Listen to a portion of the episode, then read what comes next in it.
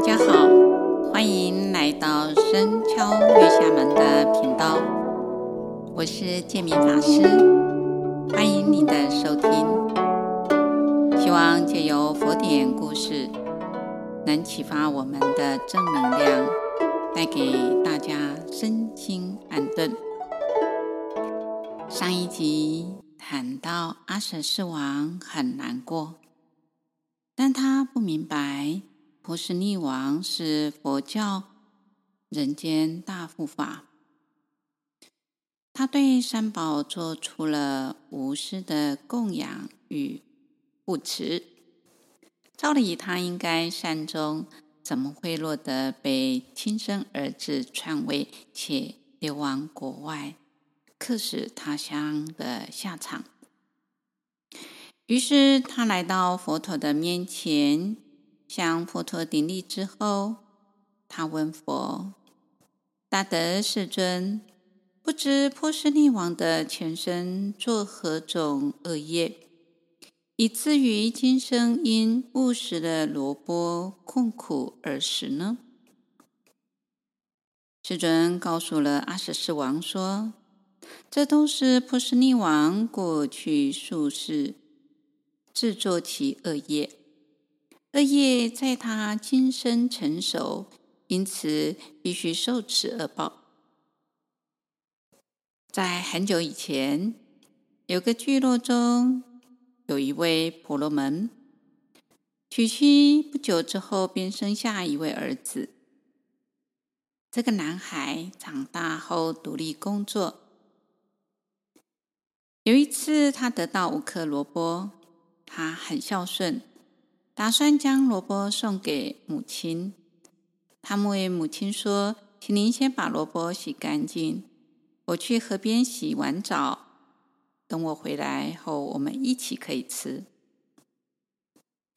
当时是一个无佛的时代，世间只有独觉者，也就是辟支佛。当时有一位辟支佛，早上呢吃。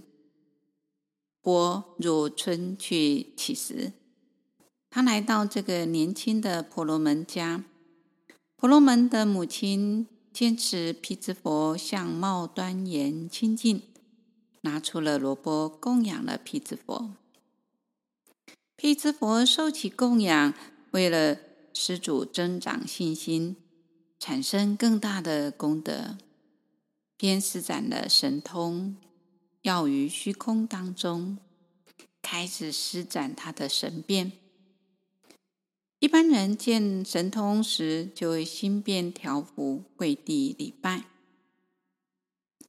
后来，年轻的婆罗门子洗澡回家，就向母亲说道：“萝卜。”母亲说：“刚才有一位修行人来乞食，我已将萝卜供养给他了。”年轻人因为太过饥饿，脾气很大，听到母亲的话，非常的生气，心生恶念，咒骂，希望那个修行人因吃了萝卜而得祸乱，且最好病死。陛下，当时那个年轻人不是别人，他就是波斯匿王的前身。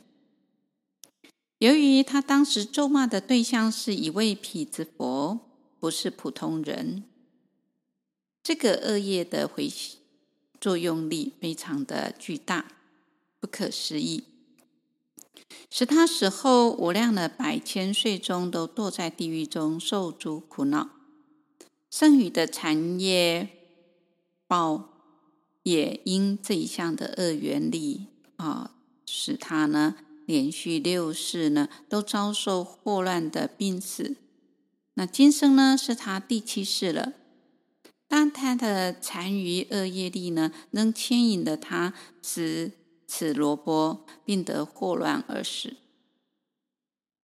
但陛下，波斯匿王的业报已经清偿了，他的数世恶业，在他今生已从此消除完毕。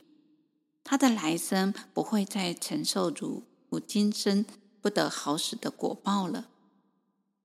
佛就说：白业有白报，黑夜有黑报，杂染夜有杂染报，所以我们应该舍离黑杂两种不善业，应当专修白业，尤其要防恶口，千万不要口无遮拦的骂他人。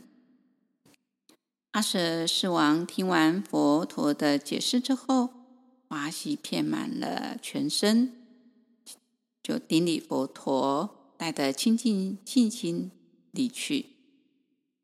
我们再回来看琉璃王为什么会灭释迦族？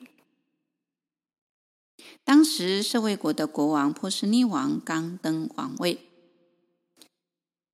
波斯匿王就想与释迦族结为姻亲，于是波斯匿王就告诉一位使臣说：“你到迦毗罗卫国释迦的地方，用我的名字告诉那些释迦种族说，波斯匿王叫我来代他们向你问好，又对他们说，我要娶。”释迦种族之女，如果愿意嫁给我的话是最好；假如不愿意的话，我就会用武力相逼。那位大臣受了国王的命令，就到迦毗罗卫国去传达波斯匿王的话。这些释迦种族们听后都很生气，大家都说：“我们是大姓啊！”为什么要跟他结为姻亲呢？就在这当中，有的说，嗯，应该嫁给他；有的说不可以。那在亲族当中，有位摩诃男对大家说：“诸贤人们，大家不可以生气。那位波斯匿王啊，他的为人啊，非常的凶恶。假如当波斯匿王攻打进来的话，会破坏我们的国界。我现在将亲自前往和波斯匿王呢来去见面，那么说这一件事情。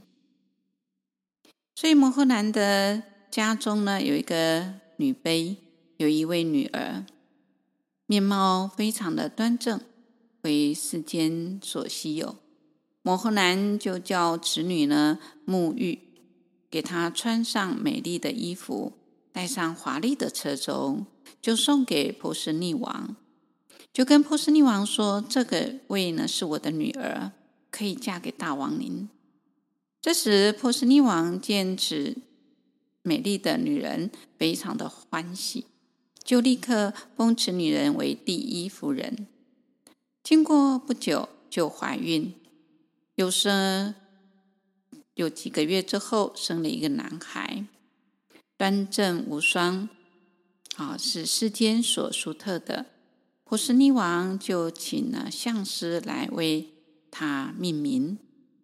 相师听了之后呢，就跟大王说：“大王，你要知道，当时在求夫人时啊，这些世家种族啊有共同的争议，有的说可以，有的说不可以。”那彼此的意见都不一致，因此现在呢，要来取名字，名字叫做皮琉璃，也叫做增长，也叫做恶生，为乔萨罗国波斯匿王与茉莉夫人所生的儿子。波斯匿王非常疼爱这位琉璃太子，一直都非常的关心他。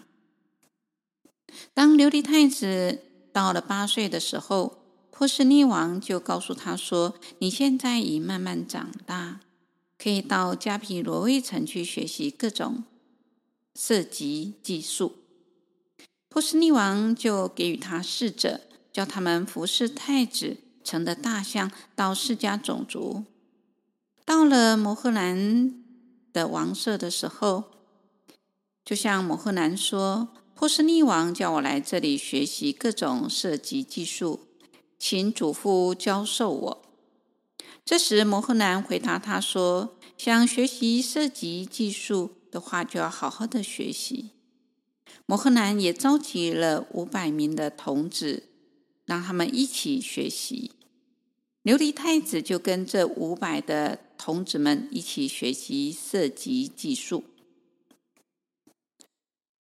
此时，迦毗罗卫城新盖一座讲堂，释迦种族们个个都说：现在这个讲堂盖好了，还没有使用，彩绘的有如天宫，没有差异。我们应该先请如来及其比丘僧们来住到此，以便供养，好使我们都能够受福无穷。释迦种族们就在这个堂上呢，开始布置、悬幡、盖香花、洒地、烧好香，又备好水、点灯。也就在此时，琉璃太子就带了那五百名童子。到了讲堂，坐上了狮子之座。这个座位是要给佛坐的。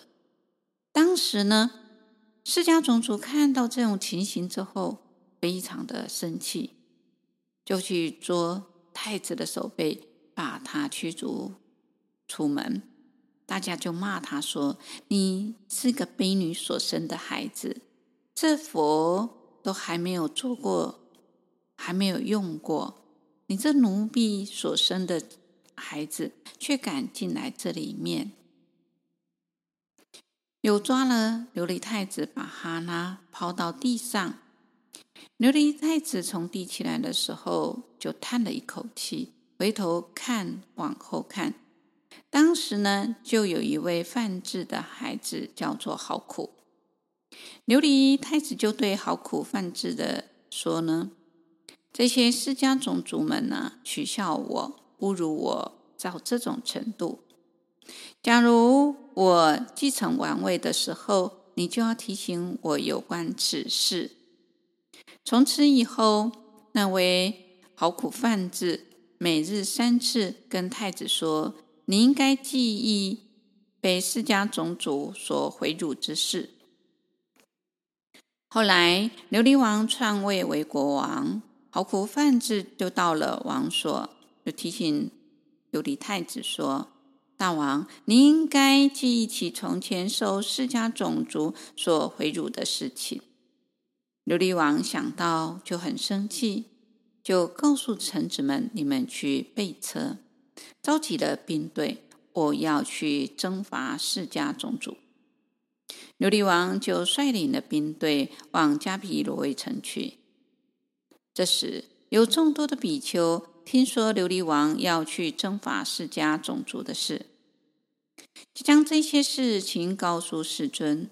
世尊听了这句话之后，就去迎接琉璃王，便在一个枯树下、没有枝叶的树下静坐下来。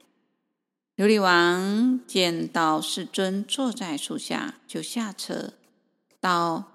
走到世尊的地方，顶礼世尊。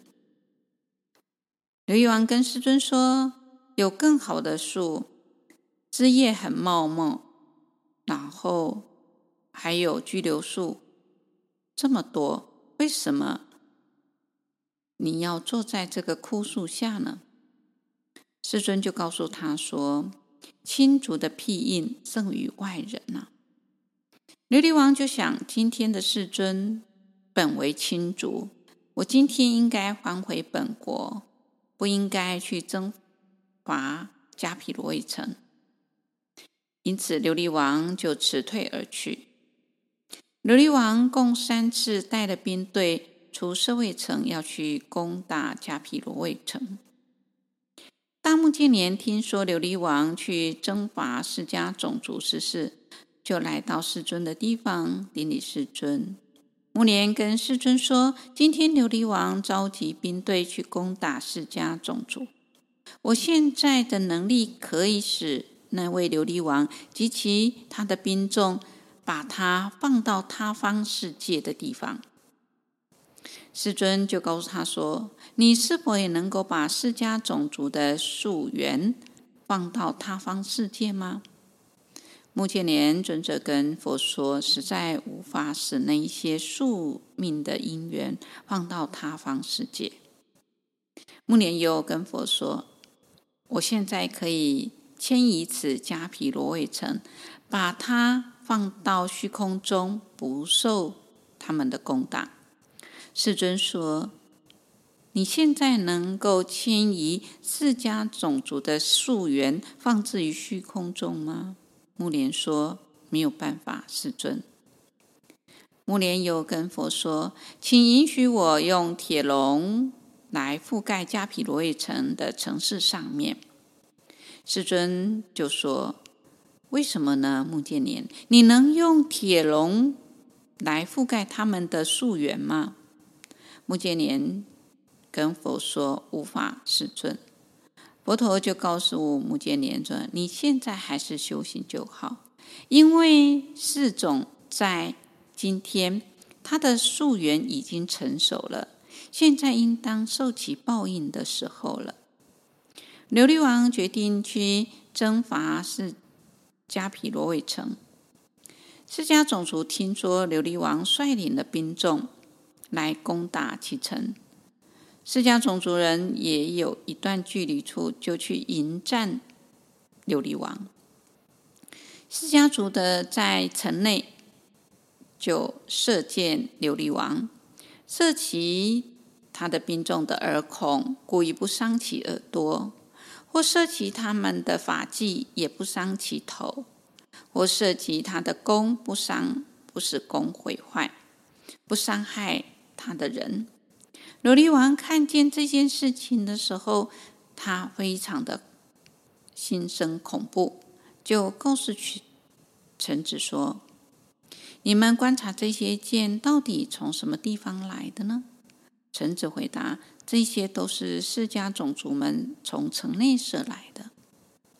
琉璃王就说：他们如果有意要害我们的话，我们就通通死了。我想应该可以还回舍卫城了。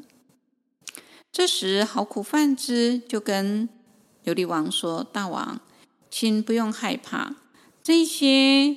释迦种族们的人呐、都持戒，对于虫类，他们都不敢伤害，何况是伤害人呢？我们现在是最好的时机，一定要前进，必定能够毁坏释迦种族。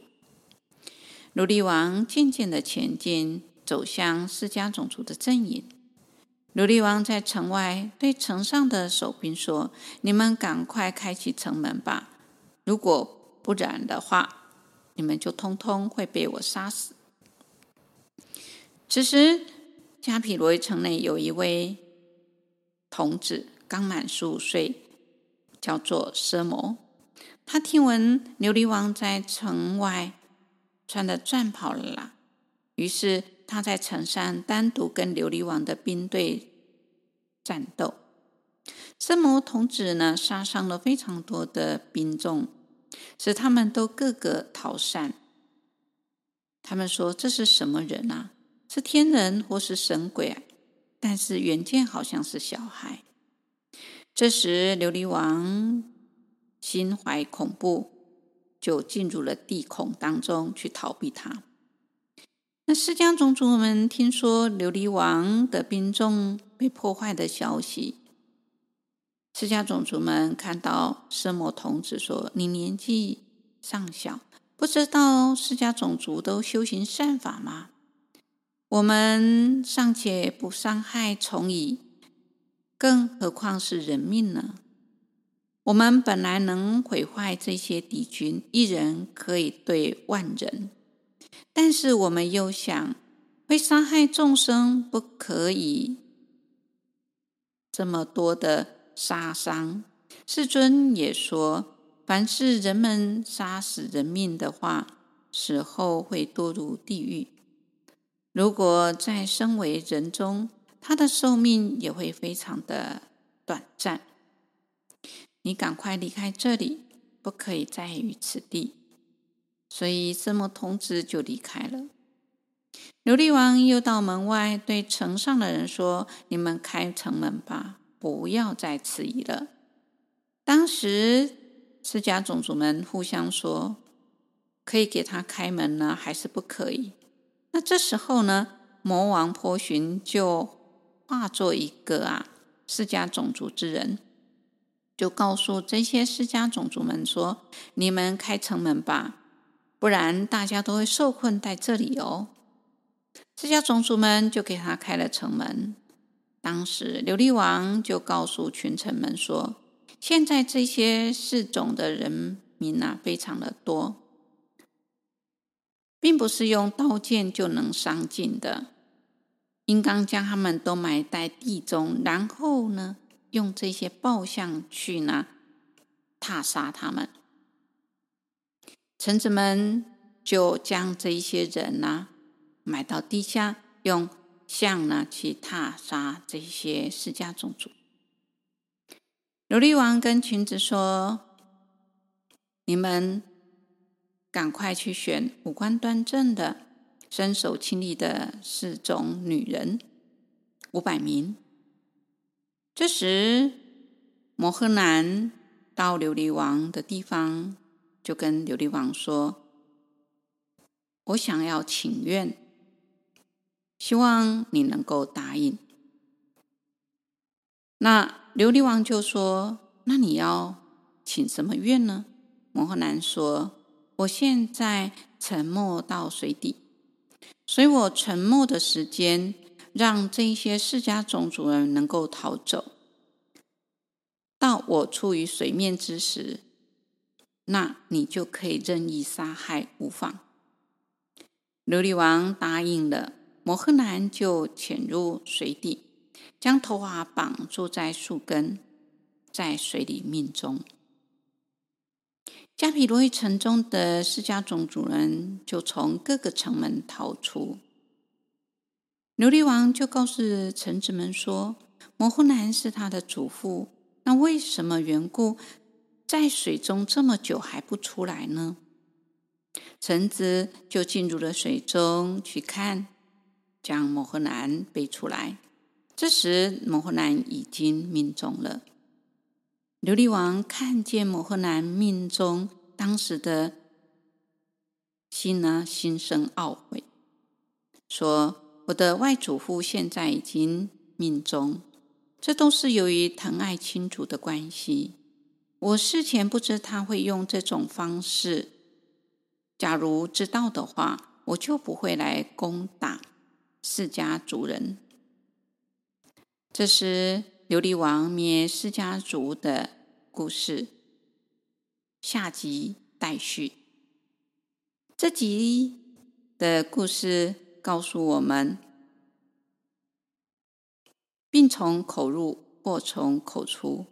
吃坏的东西会生病，也可能会丧命。但口业更甚于言辞上的伤了和气，动了口角所引发的憾事。我说：“利刃割体恨易合啊，恶语伤人恨难消啊。说了不好的话，除了现世损伤人，祸患无穷外，所造下的口业，生生世世都已一一偿还。说我们要善护自己的口业。下段的故事告诉我们，因为悖慢产生的嗔恨。”以及交友不慎造成了杀盗淫妄诸恶业，要谨言慎行。今天的故事分享到这里，感谢各位的聆听到最后。固定每周二上架新的节目，欢迎各位对自己有想法或意见可以留言及评分。您的鼓励与支持是我做节目的动力。祝福大家平安喜乐。感谢您的收听，下星期见，拜拜。